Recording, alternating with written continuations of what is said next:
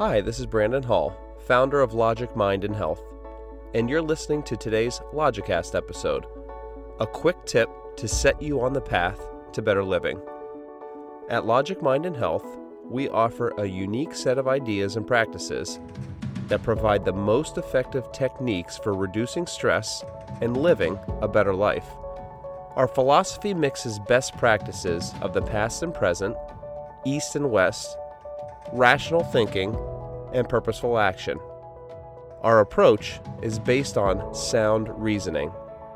Our methods have been verified by scientific research and our own personal results. Logic is in our name and at our core. We know what works, and we are passionate about sharing it. In today's Logicast episode, I'm going to talk about thoughts. I've often heard the term you become what you think about most, whether that be wealthy, famous, healthy, a nicer human being, or more intelligent. While I somewhat believe in that notion, I must say that I also believe that you are not actually your thoughts. See, a thought is a non physical aspect of your reality.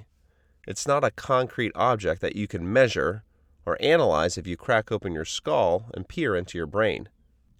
But your thoughts can affect every aspect of your life when you allow it to. They can trigger emotional reactions, biochemical changes in the body, or physical movements toward some goal or objective. They can trigger memories or health or sickness, and even genetic expression, according to some research. The way we become what we think about most is by taking action in regards to those thoughts or permitting those thoughts to affect our well being. We think about becoming healthy and we hit the gym. We think about becoming wealthy and we find a new job or improve our skill set. We think about becoming a better person and we help others in need more often, or we reach out to a loved one and have a deep, meaningful conversation. We perpetuate our negative emotional reactions to our thoughts and affect our body in negative ways. We dwell on a chewing out at work by a boss or by a coach. And we keep perpetuating that anxious feeling in our gut, and the stress response affects the entire body. Again, you are not your thoughts. You are your response to your thoughts. You are your actions that arise from your response to your thinking. You aren't your thoughts, but you become what you think about most. You can change just as your thoughts can change. You must change your thinking in order to change your well being. In order to physically change your emotional state, or your physique, or your feelings, or your behaviors, your habits, you must first become aware of your thinking.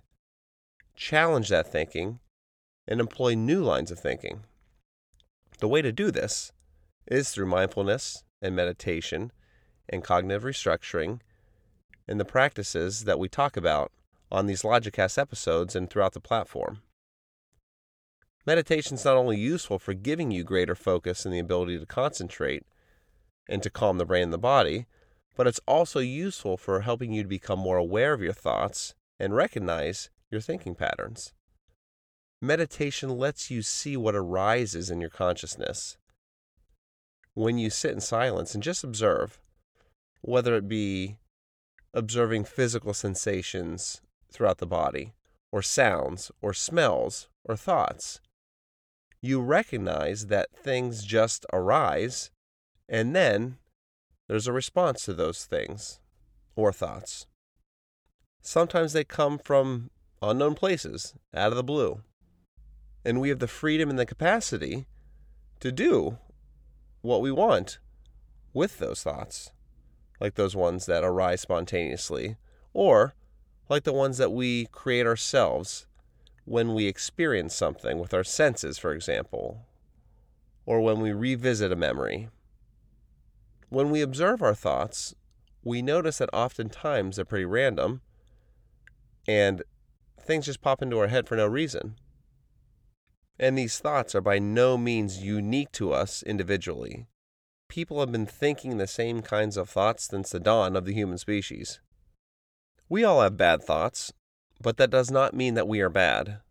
We all have anxious thoughts, but that doesn't mean that we have anxiety. We all have stressful thoughts, but that doesn't mean that we suffer from chronic stress, or we certainly don't have to.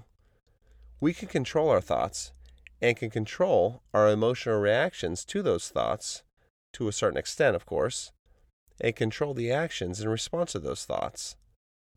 The spontaneous emotional reactions, like the stress response, are going to occur, but we can limit the time it affects the body, and we can certainly prevent ourselves from perpetuating that stress response and creating it over and over again. We can avoid the health challenges that arise from our thoughts, or we can even reverse them. We just need to develop a daily routine of practices that will give us greater awareness of our thoughts, give us greater control over our emotions, allow us to calm the brain and body so we can develop a more powerful, positive, impactful mindset. So take a few minutes today to recognize your thoughts and your reactions to them. Take some time to create new thinking patterns that will lead you to greater well being or lead you to a goal that you've been wanting to accomplish. Try developing a habit of meditation so that you can become more aware of your thoughts, create new ones, and lead to an improved life. That's all for today. I'm Brandon Hall, and thanks for listening.